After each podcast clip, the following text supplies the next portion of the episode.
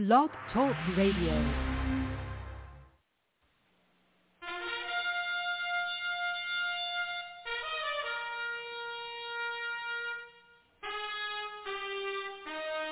After the death of Solomon, God divided the kingdom of Israel into two houses. There were ten tribes in the northern kingdom known as the lost tribes of Israel. They were cast out into the world because of their great sin against God. However, God promised in the last days he would gather these lost tribes back to Israel before the return of our Lord. Unknowingly, some of the churches made up of these lost tribes, known as the House of Ephraim. God is now calling them to prepare to come back home to the land he gave our fathers. The call to prepare has been sounded.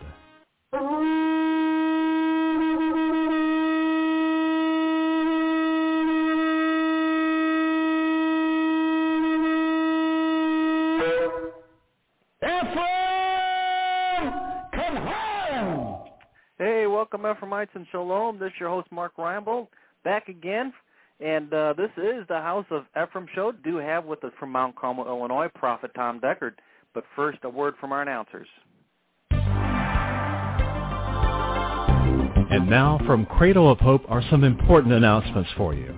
This month from Cradle of Hope is a must-have gift offer, the transition of the church. God has transitioned the church since the days of the book of Acts. Don't miss out on this last and greatest move of God. Jesus Christ is returning for a church full of power and glory. This transition will bring the church forward. Send a gift of twenty-five dollars or more. Call today and get free shipping if you ask for the Transition of Church gift offer. Call six one eight, two six two, two eight one zero or go online at jewish prophet dot com. Send a gift of twenty-five dollars or more and ask for the Transition of the Church gift offer.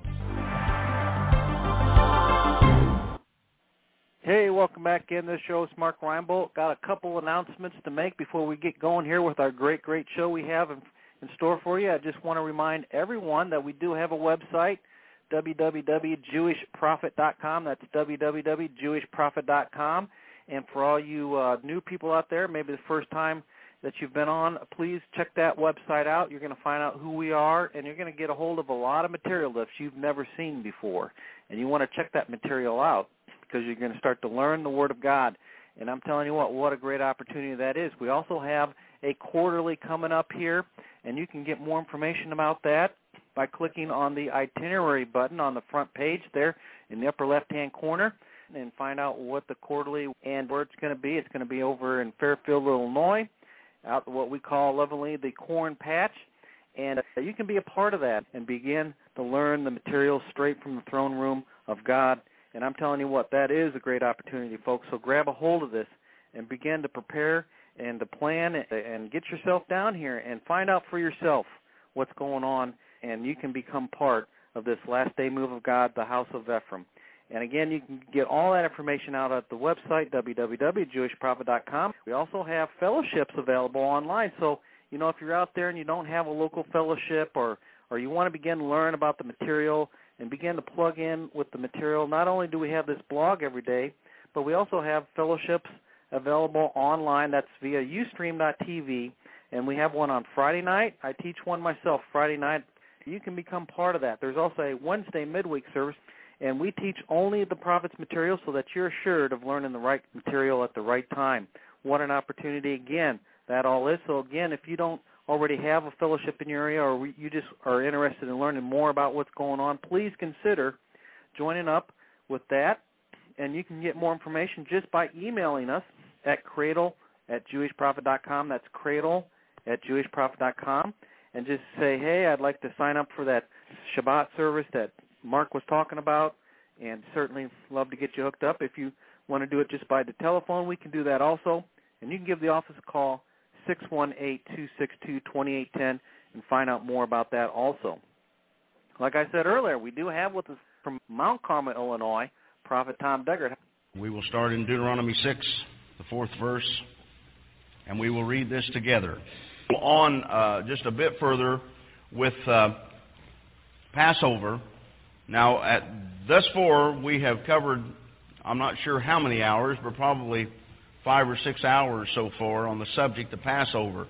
Hopefully that you're taking notes and hopefully you're studying these scriptures so that you'll know what is so important about Passover, why it is important, what God is trying to do through Passover in our lives, just as he has done throughout the generations in the lives of people that would keep Passover. Passover was set by God for his people, and we are his people, whether you call yourselves a Christian or you call yourselves a Jew or know that you're a Jew because you're a Christian, you're still his people. Amen. And so tonight I want to look at, as we have looked at the first uh, uh, parts of uh, Passover, tonight I want to look at the seventh day of Passover. The seventh day of Passover. Now, the first day of Passover is important, and we're instructed that we're to do no work on the first day of Passover, and we're also instructed to do no work on the last or the seventh day of Passover. So start with me tonight in Leviticus twenty-three, five through eight. In the fourteenth day of the first month at even in the Lord's Passover, and on the fifteenth day of the same month in the Feast of Unleavened Bread unto the Lord, seven days you must eat unleavened bread. Now, does everybody understand that we're going to eat unleavened bread for seven days? Yuck. Okay? In the first day you shall have a holy convocation. Ye shall do no several work therein, but ye shall offer an offering made by fire unto the Lord seven days. And the seventh day is a holy convocation. Ye shall do no several work therein. So the first day and the seventh day, there's to be no work. Now again, for those of you that have jobs and, and you have bosses, you're not going to be able to go up and say, hey, I'm keeping Passover, so I'm not going to work the first day and the last day of Passover. Uh, you could, you know, at best you could go up and ask if there's a possibility that you could get off of those things. But, but please understand, Passover is like everything else. The kingdom of God is within what? Your heart. And if, in fact, you can keep this thing in your heart, you will have done very well. And if you have to work the first day and the last day of Passover, God understands those things. So don't go out and quit the job this, uh, you know, come up Passover and say, well, I quit the job because I couldn't be off and I want to, I want to be, I want to be right in God's eyes, not man's eyes. Well, you know, that's foolishness. And, uh, you know, Passover comes once a year. It'll be back around next year. It's been back around for three thousand, uh, what was that, three thousand three hundred ten years we've had Passover. And I'm sure that we're going to have another one next year. So the fact of it is maybe next year can change. But if it doesn't, just don't go up and, and tell your boss that you quit if you can't have off the first and the last day of Passover. That wouldn't be what God would want you to do. I'll guarantee you that. Exodus, the twelfth chapter, the fourteenth verse. Exodus twelve fourteen. And this day shall be unto you for a memorial, and ye shall keep it a, a feast to the Lord throughout your generations. Ye shall keep it a feast by an ordinance forever. Now, we've been through this, but I want to go through it again because it talks about this setting these, this seventh day aside. Seven days shall ye eat unleavened bread. Even the first day ye shall put away leaven out of your houses. For whosoever eateth leavened bread from the first day until the seventh day, that soul shall be cut off from Israel. And in the first day there shall be a holy convocation, and the seventh day there shall be a holy conversa- con- convocation to you. No manner of work shall be done in them, save that which every man must eat, that only may be done of you. And ye shall observe the feast of unleavened bread, for in this selfsame day have I brought your armies out of the land of Egypt. Therefore ye, shall ye observe this day in your generations by an ordinance forever. So we understand by that that this is to be done forever. And it has been done mostly forever. There's been times that Israel was obedient and rebelled against God and kept not the Passover. But uh, as we're being able to formulate this and put this together, I think by now you're, you're getting the idea that when Israel kept Passover, the miraculous things happened for Israel even during that time. And at any time anybody tried during Passover, that would seem to be the time when God set his people free. And as I said uh, Friday night, I don't think there's too much of a stretch of imagination at all needs to be had to understand that God will set his people free during those last days when that great army comes from the north, and it will be on Passover because that's when he's always set them free. Uh, he's never, he has never gone in any other direction than that, and I see no reason why he'll change that even in this time and this hour. Now in the thirteenth chapter of Exodus and the fourth, fourth verse, thirteen four, thirteen four, says, this day came ye out of the out in the month of Abib, which is Aviv, the month of March, and ye shall be uh, be when the Lord shall bring thee unto the land of the Canaanites, the Hittites, the Amorites, the Hivites, the Jebusites, which he sware unto thy fathers to give thee a land flowing with milk and honey, that ye shall keep this service in this month. So it has to be in the same month. Seven days thou shalt eat unleavened bread, and in the seventh day shall be a feast unto the Lord. Unleavened bread shall be eaten seven days, and there shall no leavened bread be seen with thee, neither shall there be leaven seen with thee in all thy quarters. And thou shalt show thy son in that day, saying, This is done because of that which the Lord did unto me when I came forth out of Egypt. And it shall be for a sign unto thee upon thine hand, and for a memorial between thine eyes, that the Lord's law may be in thy mouth. For with a strong hand hath the Lord brought thee out of Egypt. Thou shalt therefore keep this ordinance in his season from year to year. So there again is the commandment of God telling us that that's what we're to do. Now, in Numbers twenty-eight, the book of Numbers twenty-eight, and of course it wasn't like these things haven't been here all this time, because as I said, they have been here from the beginning. sixteenth verse, one more time, it says, And the fourteenth day of the first month is the Passover of the Lord. So we all should understand by now that the fourteenth day of the, uh, of the first month, what is the first month uh, as of this year? It is in the month of April. Will be the, the first month of the new year in the Hebrew calendar, which again is a lunar calendar. It says, uh, let's see, I was reading in the sixteenth verse, seventeen, And in the fifteenth day of the, the month of feast, seven days shall unleavened bread be eaten. In the first day shall be a holy convocation. Ye shall do no manner of several work therein, but ye shall offer a sacrifice made by fire for a burnt offering unto the Lord, two young bullocks and one ram, seven lambs of the first year. They shall be unto you without blemish. And their meat offering shall shall be of the of flour mingled with oil, three tenth deals, deals. I'll get that in a minute. That's, that's measures. Shall be offered for a bullock and two tenths deals for a ram.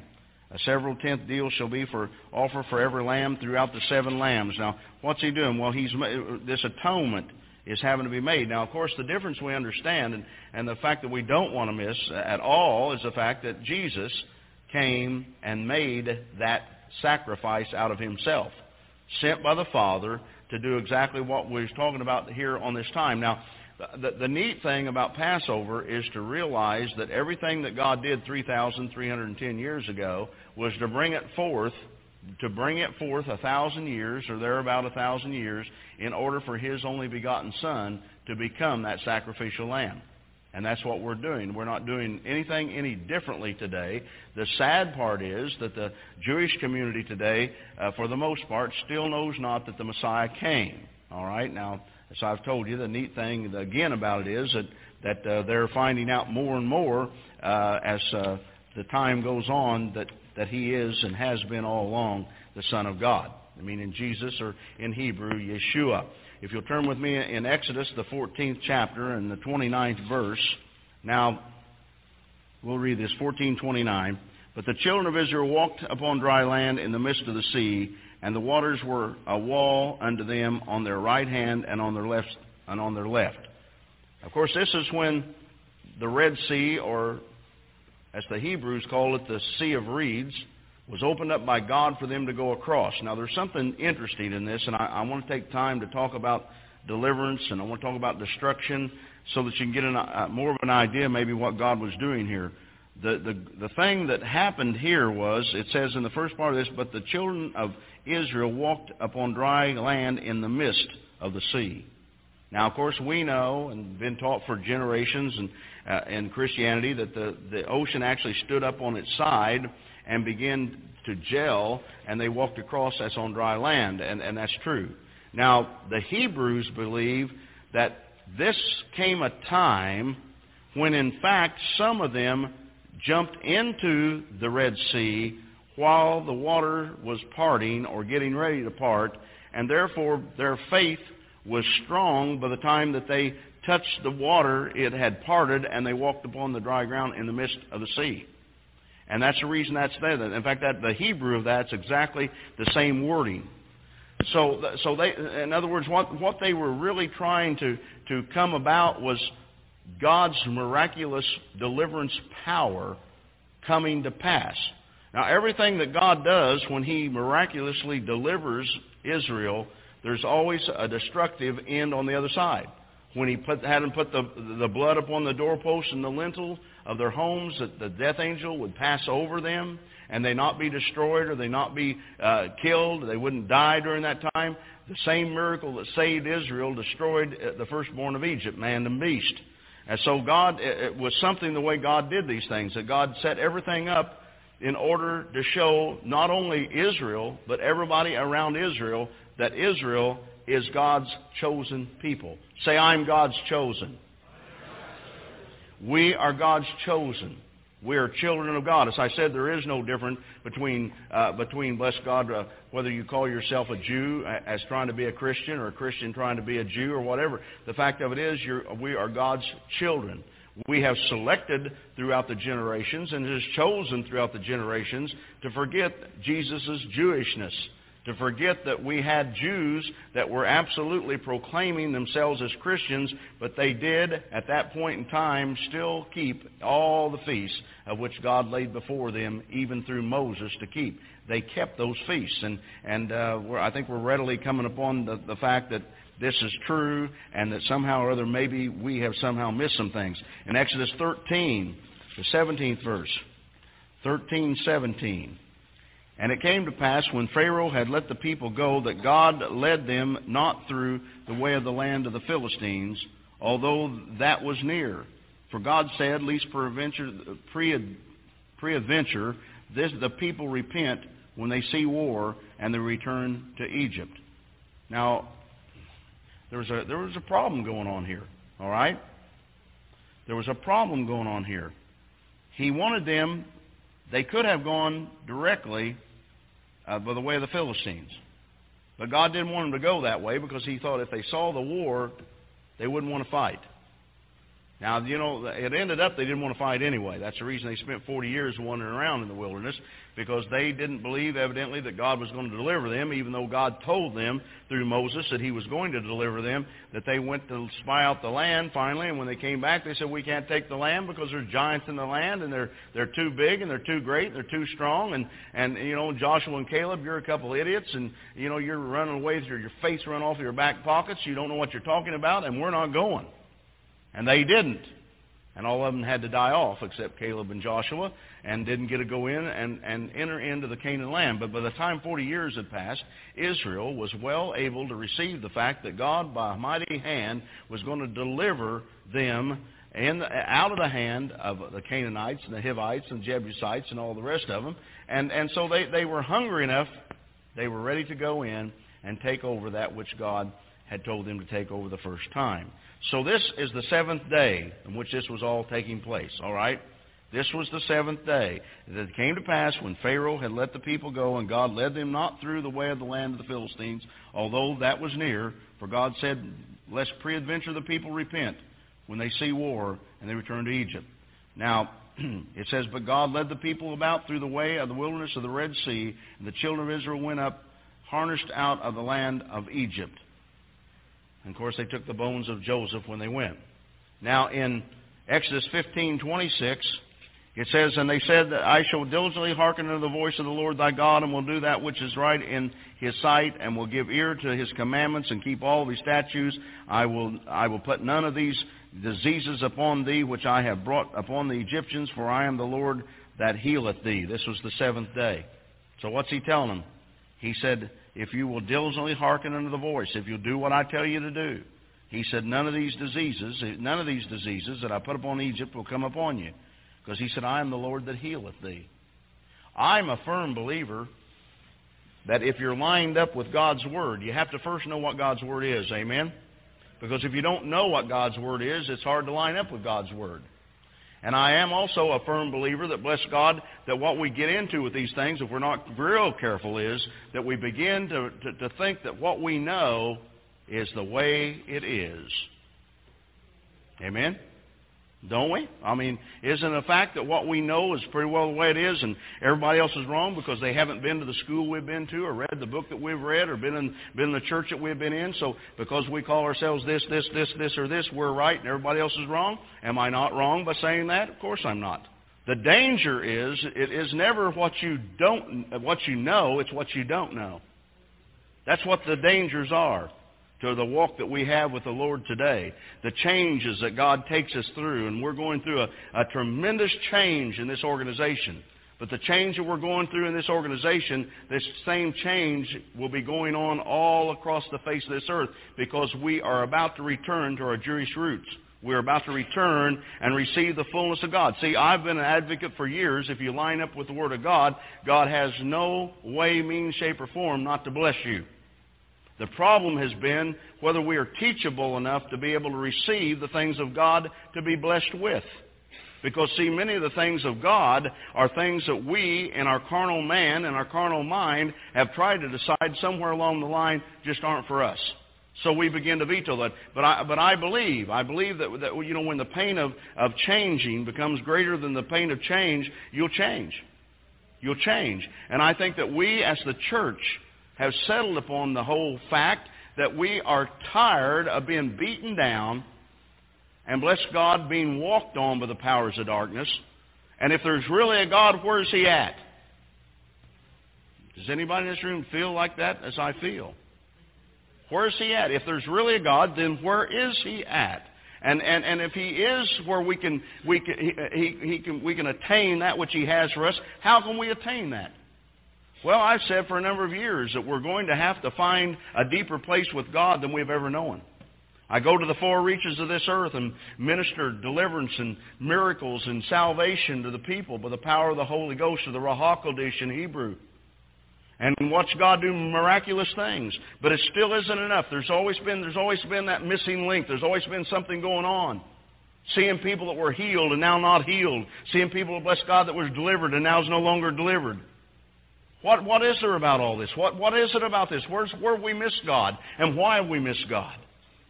Well, it's very clear, and it's easy to understand once you begin to realize when you read these kind of scriptures that the Lord said, if thou wilt diligently hearken to the voice of the Lord thy God, and will do that which is right in His sight, and will give ear to His commandments, and keep all His statutes, I will put none of the diseases upon thee which I have brought upon the Egyptians, for I am the Lord that healeth thee.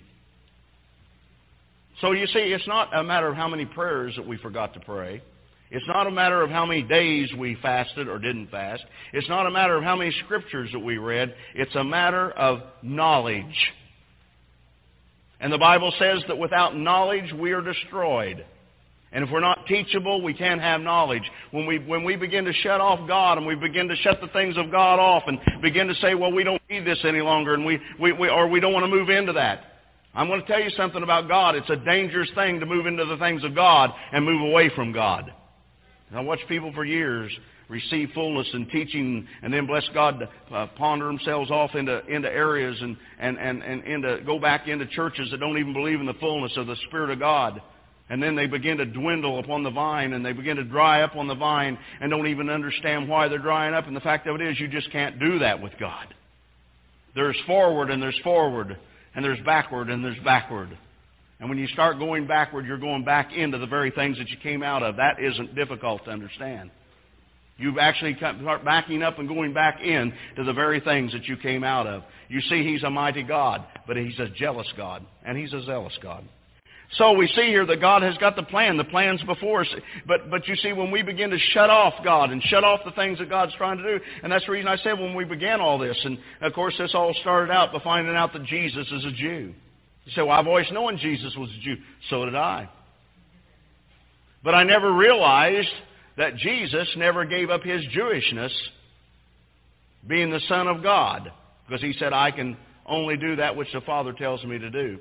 I'll only say that which the Father tells me to say. And He said, and, and then He said, keep my commandments. And as I told you, then we finally got smart enough, I think, to realize that that meant the Father's commandments, because He and the Father are one. And then He said, I'm not greater than the Father, and yet we have exalted the Son above the Father. And you said, well, there's nothing wrong with exalting the Son. Not at all. You better exalt Him. But you better also understand something. Do you remember, and I've talked somewhat about this, do you remember some of the national ministry when they began to, to do such a number with the Holy Ghost, the Holy Spirit? And they began to write books about the Holy Spirit. And everybody began to worship the Holy Spirit more than they were worshiping Jesus. You remember when I warned everybody and I said, you better be careful and you better stay away from that stuff because you got to understand something. You can't be lifting up the Holy Ghost because there's an order in which all this works. And then I wrote a book about the order and authority of God. And, of course, it sold about ten copies, and that was the end of that.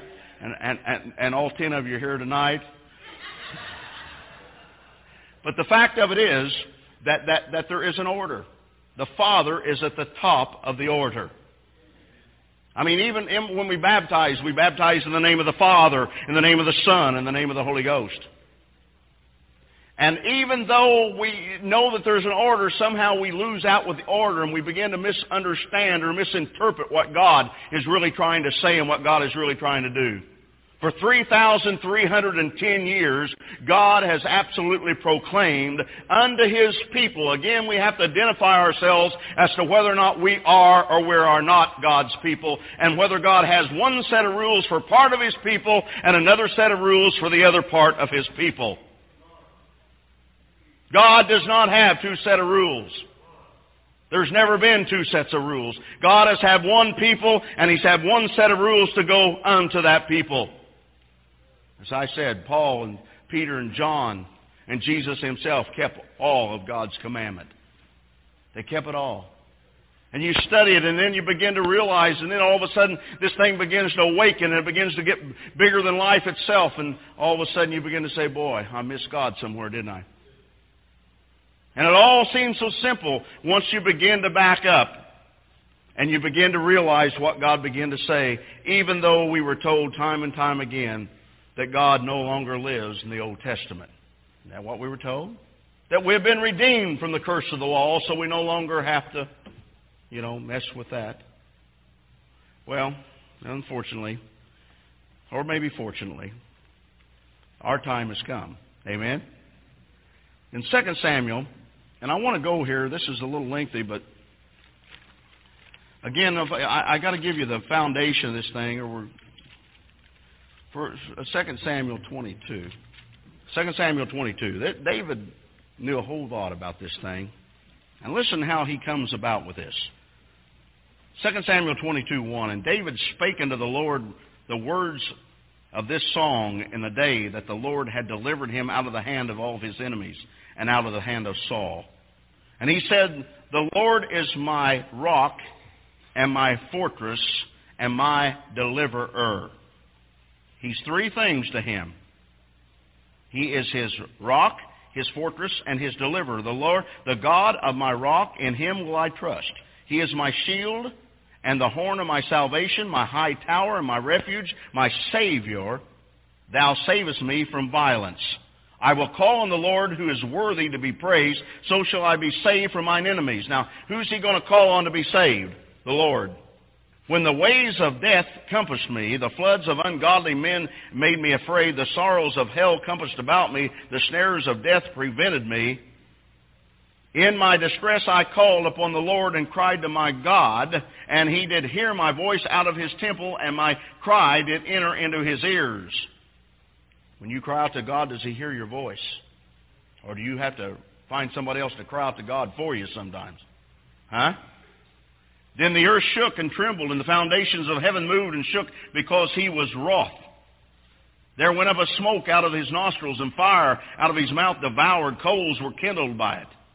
He bowed the heavens also, and came down, and darkness was under His feet. And He rode upon a cherubim, and, and did fly, and He was seen upon the wings of the wind. And He made darkness pavilions around about Him, dark waters and thick clouds of skies. Through the brightness before Him were coals of fire kindled. The Lord thundered from heaven, and the Most High uttered His voice. And He sent out arrows and scattered them, lightning, and, confound, and confounded them, and confounded, discomfited them. I'll get that in a minute. And the channels of the sea appeared. The foundations of the world were discovered at the rebuking of the Lord, at the blast of the breath of His nostrils. What's He saying? He said, boy, God can be a two-edged sword. He sent from above, He took me.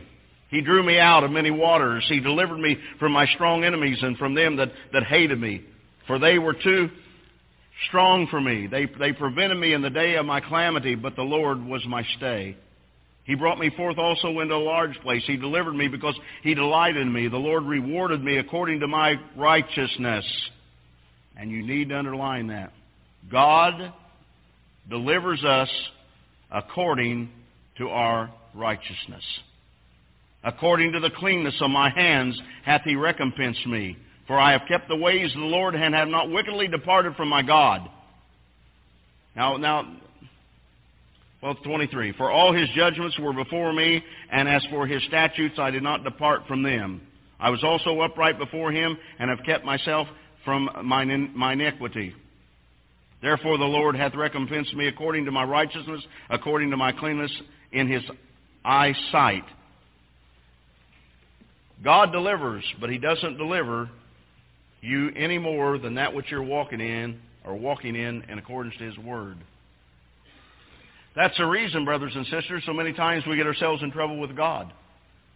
David, David was David was talking about the day, and he was talking about the day and the hour when he cried out to God, and God heard him, and God delivered him in accordance to his righteousness. And and and his his whole uh, his whole the whole paradox of this thing is that he was walking right with God, and because he was walking right or walking upright with God, then he knew that God was going to deliver him.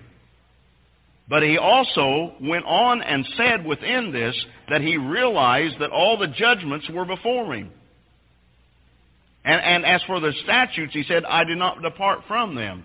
When things got tough, he stayed with, he stayed with the statutes. Now, is there one set of rules, or are there two different sets of rules?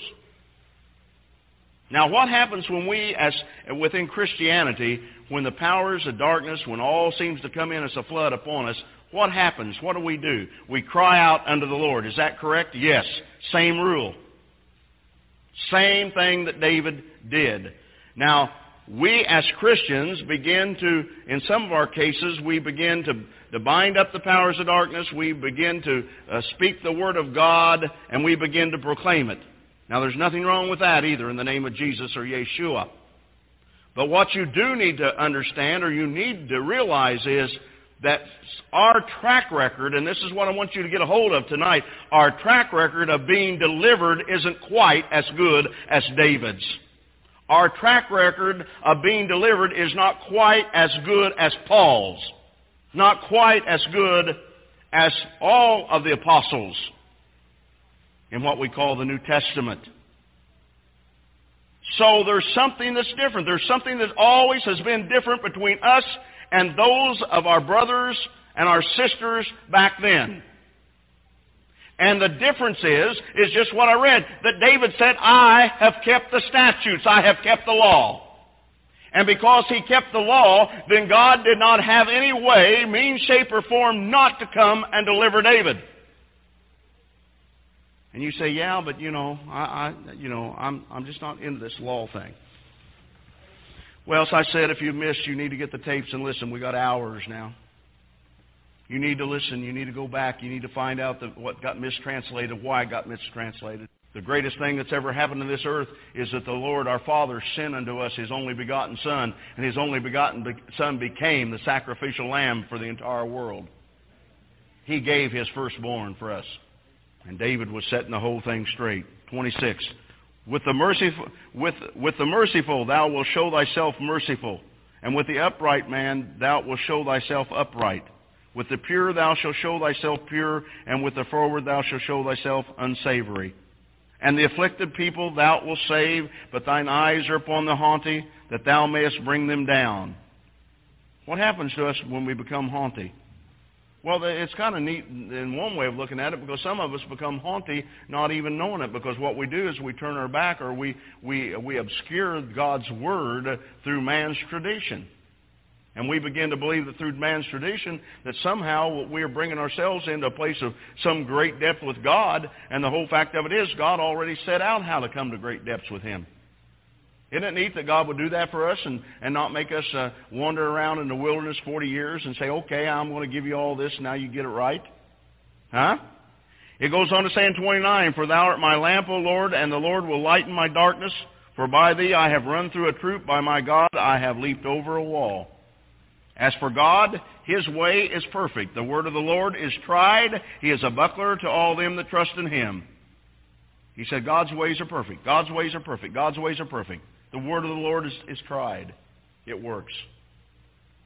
So my whole way of saying it was, you know, when all this came up and the Lord dealt with me for how many years about Sabbath? How many years? And I kept putting it off, and I kept running my mind, and I kept saying, I don't want to be like that other bunch. Because instead of people coming up and say, oh, you keep the Sabbath because you're a Jew, they're going to come up and say you're keeping the Sabbath because you're the Seventh-day Adventist. And I would imagine that's what you're going to find more of than, than the first part of that.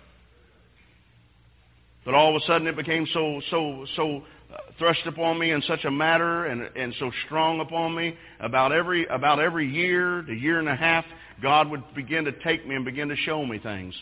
I've gone back and gone through and listened to myself as, or thought about things, the sermons that I have done, and some people have come to me and told about things that they've listened to about how that God was bringing all this thing about up three or four or five years ago.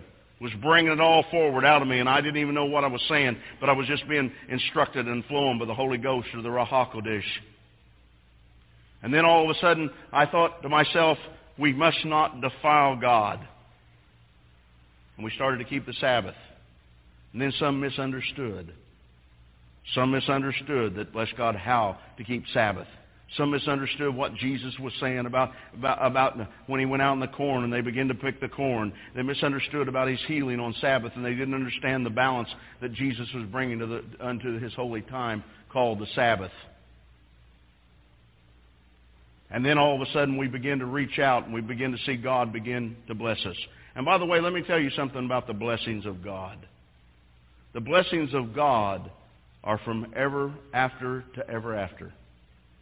From here to eternity. It's not just money. Somebody said, well, I'm not going to keep the Sabbath because I've got all the money I need. I got news for you. Being blessed of God's got very little to do about money. It's got a whole lot to do about your kids and the health that your families are in. Your jobs and your job safety and the things that God's doing every day in your life and the breath of the air that you're breathing, not being polluted with cancerous materials and the things that you're doing, the things that you're at and the safety and, and, and the surrounding of God's angels around you and your family. These are blessings of God. All of which none of us have enough of, I might add. So we begin to keep Shabbat, Sabbath. And God began to bless.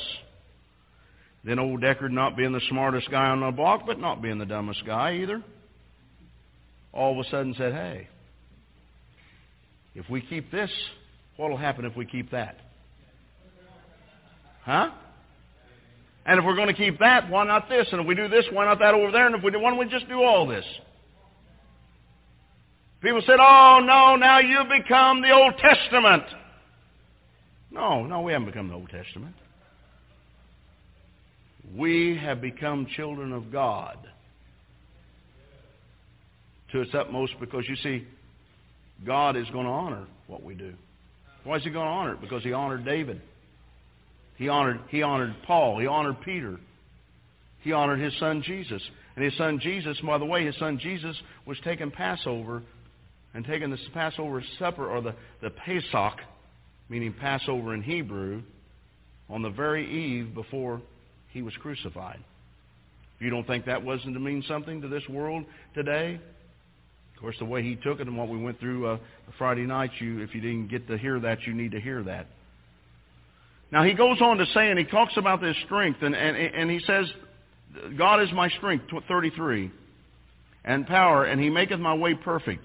He maketh my feet like... like hinds' feet, and setteth me upon high places. He teacheth my hands to war, uh, so, so that a bow of steel is broken by mine arms.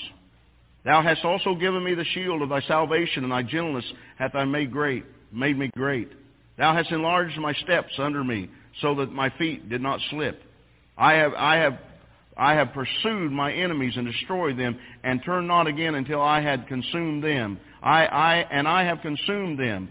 And wounded them, that they could not arise. Yea, they are fallen under my feet. For thou hast girded me with strength to battle. Them that rose up against me hast thou subdued under me. Thou also hast given me the necks of mine enemies, that I might destroy them that hate me. They looked, but there was none to save, even unto the Lord, but I answered them not. Then he, then did I beat them as small as the dust of the earth. I did stamp them as the mire of the street, and did spread them abroad. Thou also hast delivered me from the stri- strivings of my people, and hast kept me to be head of the heathen. A people which I knew not shall serve me. Strangers shall submit themselves to me. As soon as they hear, they shall be obedient unto me. Strangers shall fade away, and they shall be afraid out of their close places. The Lord liveth, and blessed my rock. Blessed be my rock, and exalted be the God of the rock of my salvation. It is God that avenged me, and that bringeth down the people under me, and that bringeth me forth from mine enemies. Thou also hast lifted me up on high above them that rose up against me. Thou hast delivered me from the violent man. Therefore I will give thanks unto thee, O Lord, among the heathen, and I will sing praises unto thy name. He is the tower of salvation for, this, for the, his king, and showeth mercy to his anointed, unto David, and to his seed forevermore. Why was he all this? Because David kept the statutes. David kept every one of them. In fact, David said it was his delight that he kept the law of God. And yet, so we hassle and we hassle and we, we, we, we try to try to figure in our minds how to figure this thing of God. And I'm here to tell you, you can't figure it. Some of you people in this room have been with me, and, and for some of you for numbers of years, and some of you had the opportunity to be on the front row and watch God do miracles. Watch the Lord straighten legs and take twisted limbs and turn them this way or that way, and things that you could see with your physical eye. You've seen God do those things. So God can do anything. With God, all things are possible, and they're possible. With God, they're possible. He said, if thou can but believe, he said, all things are possible unto thee. David believed, and David also believed further than believing. David believed in concordance with him keeping of the law. You see, the things with God are never going to make sense to our mind. Can I, can I say that again? The things of God are never going to keep make any sense to the carnal mind, especially in the generation in which we live in today. It seems foolishness. But if you read closely the Scripture, you're going to find out that God said that eons ago. That his words and his and his way of doing things would be seem foolishness unto man. But he also went on to say that the, the, the, the smartest or most intelligent thought that man has ever had would never come up to the most foolish thing that God had ever thought of, too. So where that leaves us is trying to decide whether we're going to believe God or we're going to believe our minds. Or maybe we have gotten some people to vote with us to see what we believe. Well, now, I mean, Brother Decker, we got twenty people here that have got together, and we have fasted, and we have prayed, and we believe God, and we think you're full of baloney. What kind? It couldn't be pork. Amen. So the fact of it is, you and I can vote all day, you and I can think all day, but I'm going to tell you something. Try it. You're going to like it. And the reason I tell you this isn't, it isn't, bless God, because I'm saying we're going to be a meek few. As I said, as a prophet of God, and I speak to you tonight as a prophet of God, that God brings first out of the mouths of the prophets to the people. And this thing will catch itself on. In three to five years, you're going to find these things being worn all over Evansville, Indiana, and all over this tri-state and all over this world. Why? Because these are garments of glory. This is what Jesus wore when the woman touched the hem of his garment. She touched his tallit, his tallit.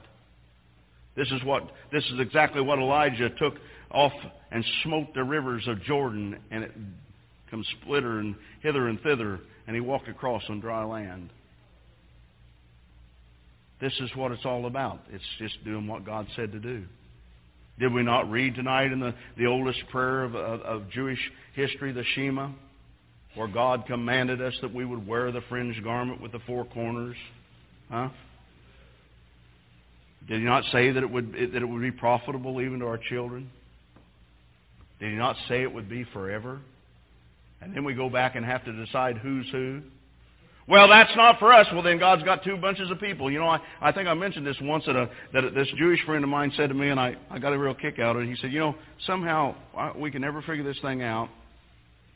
He said, you all want the all the blessings that you get serving God as Christians. I said, amen, brother. That's us. We are blessing getters in the name of Jesus. He said, you know, the thing that always got me was that you guys call yourself children of God. I said, absolutely. He said, we know we're children of God. But he said, how could it be that we being God's chosen children, being blinded, he said, God's blinded us until this time and this season. And he said, and then how could it be that you all calling yourself children of God, only you thinking you're a different bunch of children than God, than we're different. And then you guys are going to all leave the earth, and then God's chosen children is going to stay here and go through all this hell. He said, now, if you can explain that to me, he said, I assure you I will be a lot better off. I'm sitting there going, let's see. We're God's chosen children, and you're God's chosen children, but God's taking this chosen children off the earth, but he's making this chosen bunch stay. That makes sense to me. Come on. You see what I'm trying to say? It's the same bunch. And I hope if you've, you know, again, some some some of you are letting yourselves, letting your minds overload your back pocket. And you're not you're not giving God a chance to do in your spirit what you need to let him do. As a, God's witness, as a prophet, this is Ephraim that's coming forth. And there's not a thing that you can do about it. There's not a thing I can do about it. I can either decide not to be part of it and go crawl off in a hole somewhere and, and just play church the rest of my life, or I can bless God getting this thing with both my elbows and do everything that I can do to promote God's program on the face of this earth. And I chose the latter. And our place is, is to understand that God did not bless these people because they were his children. He blessed these people because they were his children, but they kept his laws. Okay? Now, Passover is a very special festival to God. And it hel- tells the whole story as from generation to generation as how God brought his children by miracles one after another out of Egypt. And how they left, and how, how God moved, and how he opened up an ocean for them, and how he fed them with the manna when he got them out into the wilderness area. How God did for them miraculously and brought them forth out of bondage. Because if God had not brought us out of bondage, we may still be in Egypt today. You say, oh, that would have been impossible. No, it wouldn't have. No, it absolutely wouldn't have. If I said, you can't find in the history of man anybody except the living God, Jehovah, bless God, that could have brought anybody out, a whole nation, out of bondage from a, from another nation. He, he lifted a whole nation out. Started with seventy people, ended up somewhere with six hundred thousand or more after they knew not Joseph any longer. Now let's go on to Genesis five one. One scripture here. I'm going to have to hurry here. I'm not going to get through this thing. I can already tell you I'm not going to get through this thing. five one. I was going to try to finish this up uh, Wednesday night. Don't forget now, we're not going to have a Sabbath service this Wednesday, I mean this Wednesday, this Friday, because we're changing everything over. And we'll talk more about that when we, we stop this evening. Genesis five one. This is the book of generations of Adam. In the day that God created man, in the likeness of God made he, made he him. So we're made in the likeness, in the likeness of God. And we need to understand that we were created in the day, in that day. Genesis six eight, it says, but Noah found grace in the eyes of the Lord. Noah found grace in the eyes of the eyes of the Lord. Now, how did Noah find grace in God's eyes? Well, as I told you, and as we study this thing, even Noah kept a Passover. And even though it had not been given, and you know, that blows there again. Our carnal minds just kind of go silly about that whole deal. But the thing of it is, he did. Abraham kept a type of Passover. Lot kept a, pass of, a, a type of Passover. And yet God was all this time was setting this thing up. And the reason Noah was because Noah did not let his, his, his family get involved with the monsters that was on the earth during that time. He kept separate when it was counted for righteousness unto him. And that's what that was all about, and that was why it was that way.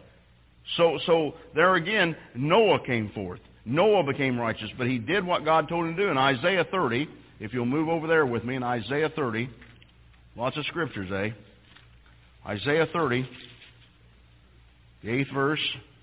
Now go write it before them in a table, and note it in a book, that it may be for the time to come forever and ever.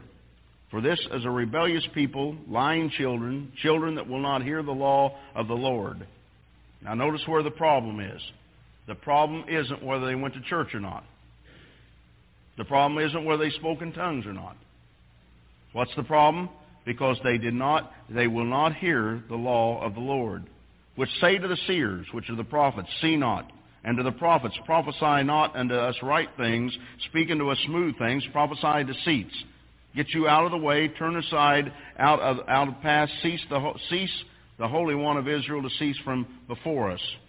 Wherefore, thus saith the Holy One of Israel, because ye despise this word, and trust in oppression and perverseness, and, and say thereon, therefore this iniquity shall be to you as a breach ready to fall, swelling out in a high wall, whose breaking cometh suddenly at an instant. And he shall break it as the breaking of the potter's vessel, that it is broken in pieces. He shall not spare, so that there shall not be found in the in, in the bursting of it a, a shred uh, uh, to take fire from the from the hearth, or to take water whether out of the pit. For thus saith the Lord God, the Holy One of Israel, in returning and rest ye shall be saved. In quietness and confidence shall be your strength, and you would not. Now that is really something to think about. Now how could they have been saved? Out of their quietness and confidence. Now, if you get into the Hebrew and begin to see the, the Hebrew side of, of this, this particular piece of text, you'll find out that the confidence and this quietness evolves around the living Word, which the Lord is, that living Word. It is around His law. When you're keeping the things of God and you know that you're walking upright before God, then what matters what comes? Now, Israel became not arrogant, but very self-assured at points in times in the history of this book called the Bible. That they, when they kept God's law, and, and, and they began to realize that God would deliver them. And so when they did that, it was very simple for them to be so self-assured that it was going to take place. Do you, do you, do you know, when God does something, He does it right, doesn't He? Huh? You see, uh, when when Jericho come down, you want to guess what time it was? During Passover. You see, they were they were sure of themselves. See, I I, I just figured it was another day, didn't you? Huh? No, it wasn't just another day. Joshua stood up there and said, "Hey, boys, now this is going to sound a little crazy, but this is what we're going to do, because you see, we are celebrating." Do you realize the blast of, uh, of those ram's horns, just like the one that we got back here? Do you realize that blast of that ram horn, ram's horn was the blast of Passover? It was the blast. It was the absolutely blast of setting them free from the bondage against Jericho. And they knew that. See, it makes all the difference in the world when you understand what was God was doing. And I now, there may be a few of you here that, that went through theology school, and Kenny may have had this when he went through, but unless you got into those kind of depths as a normal, everyday, run-of-the-mill Christian, you don't know that. You don't know. You don't know that this was pre-planned. Joshua would not have been going out there and doing something stupid like marching around the walls of Jericho if it hadn't been Passover. Because, you see, everybody knew that that's when God delivers His people. That's when God does in the wicked. Don't look at me funny. That's when God does these things, all right? And so all, all, all He did, He said, all right, boys, He said, this is the plan, we're going to do it. And after the, we go around, there's going to be this great blast of the trumpets on, the, on this, on this uh, uh, seventh day. Why the seventh day? The seventh day of Passover. Read, now go back and now read Joshua and see what that sounds like to you. Now go back and find out why God delivered them. By chance? No way. No, it was all in God's plan. You see, if you're going to get delivered, then make sure it's during Passover. Okay? If you're looking for deliverance, look for it now. So look for it in the next couple of weeks coming at you, because it's going to come. And we're going to do a whole, we're going to do some things on that. It's going to get, listen, we're going to, this, this ain't going to change. It's going to get a little more upbeat here in a week or two, so get ready. We're not, we're not done. I haven't become a, a monotone preacher yet. We, I can still be Pentecostal and get excited, all right? It's, a, it's okay. It's okay. But I also know the importance of, of, of being taught. And if we can't teach you, then we're going to lose you. And that's uh, the reason we must make sure that you understand. All the inhabitants of the earth except Noah and his family died on the seventh day of Passover. What do you think of that? God did a number then, didn't he? Of course, we know that all the Egyptian army and the horses died on the seventh day of Passover. Now, notice in both those cases, it had to do with what? Water. Right? That's exactly right. The Sanhedrin was created the seventh day of Passover. The Lord fed His people with meat on the seventh day of Passover after they had grumbled. Seven days after Passover, the Israelites and Moses sang the Song of Moses. Seven days after the Passover, they sang, and the horse and the rider would be thrown into the sea, that we call the Song of Moses.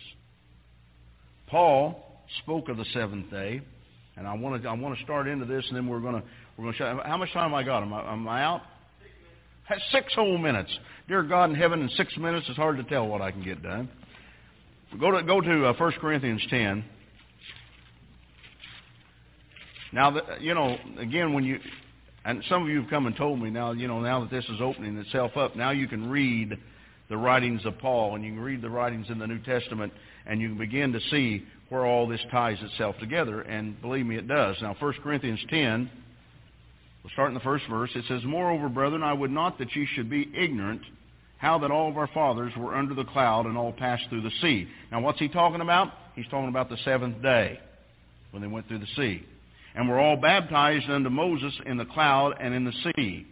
Now, who were they baptized into? Moses, in the cloud and in the sea. "And did all eat the same spiritual meat, and did all drink the same spiritual drink, for they drank of that spiritual rock that followed them, and that rock was Christ." See how he's tying it all together? "But with many of them God was not well pleased, for they were overthrown in the wilderness. And these things were our examples, to the intent we should not lust after evil things, as they also lusted." Now he's getting down to business, isn't he? "Neither be adulter- uh, adulterers, as were some of them, as it is written, the people sat down to eat and drink and rose up to play. Neither let us commit a fornication, as some of them committed, and fell in one day three and twenty thousand. Neither let us tempt Christ, as some of them also tempted and were destroyed of, of serpents. Neither murmur ye, as some of them also murmured and were destroyed of the destroyer. Now all these things happened unto them for examples, and that are written for our admonition, upon whom the ends of the world are come." And then he goes on, of course, and makes another grand statement in that twelfth verse. He said, "Wherefore let him that thinketh he standeth take heed lest he fall." And I believe that that's really where we're at with the church today, is that we need to begin to understand that that was an example to us. What was the example? The example was that if you follow after what God says to do, and you can't get yourself caught up in thinking that, well, it's this or it's that or something. Like I said, for years I've caught a lot of a lot of criticism because I do a lot of ministry out of the, out of the Old Testament, and I've had a lot of people that would would speak to me and write to me and everything else and say, oh, you know, that's that's Old Testament and that doesn't mean anything for today. Well, you know, the only thing I knew was it meant something for me, and it meant something for me today, and that's what Paul was saying. He said, don't don't forget what happened and all that. You were also baptized in that same cloud, also drank of that same rock. Who? Jesus. Yeshua. And because that you have, he said, let this be an example. Understand what's going on. That these people had the opportunity, and yet they lost out with it. Well, we don't want to lose out with that, do we? Hey, thank you so much, Prophet Deckard. Again, you can get a hold of us at the website, w w w dot jewish prophet dot com, and you can find out, again, all this material that you're hearing taught every day, every week. Folks, you want to get out there and start taking a look at that and start ordering that material, because you need to get a hold of that and start to apply that into your life so that it will change your life. You know what? You can also email your prayer requests to cradle at jewish prophet dot com. We'll be praying for your prayer requests. Shalom until tomorrow. And remember, with God, all things are possible.